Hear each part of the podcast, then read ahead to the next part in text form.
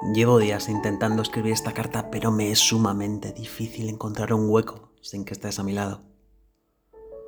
Hoy por fin tengo que aprovechar este momento que te has ido a descansar. Lo primero, agradecer el tiempo, la dedicación, el amor, el cariño y el cuidado desde el mismo momento en que nací. Puede ser que las madres estéis programadas para esto, aún no lo sé, pero... Pero lo que siento y vivo contigo es de agradecer. También me gustaría decirte que estoy bien. Un hospital no es nuestra casa y todos estos médicos y enfermeras no son nuestra familia, pero aquí estoy bien.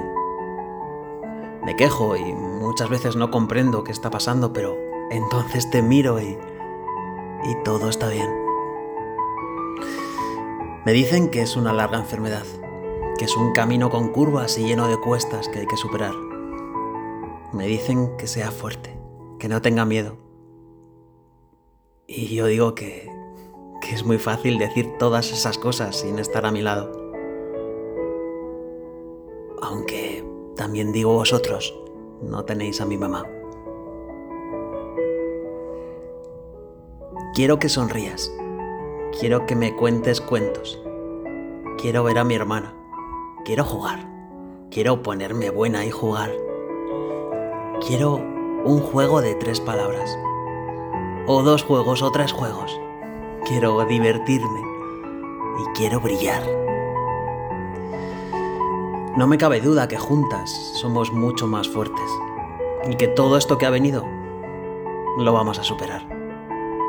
Quiero que sepas que te quiero, aunque no te lo diga muchas veces. Que te quiero y que voy a ganar. Quiero que pienses lo mismo porque sin duda es la vitamina que necesitamos para luchar.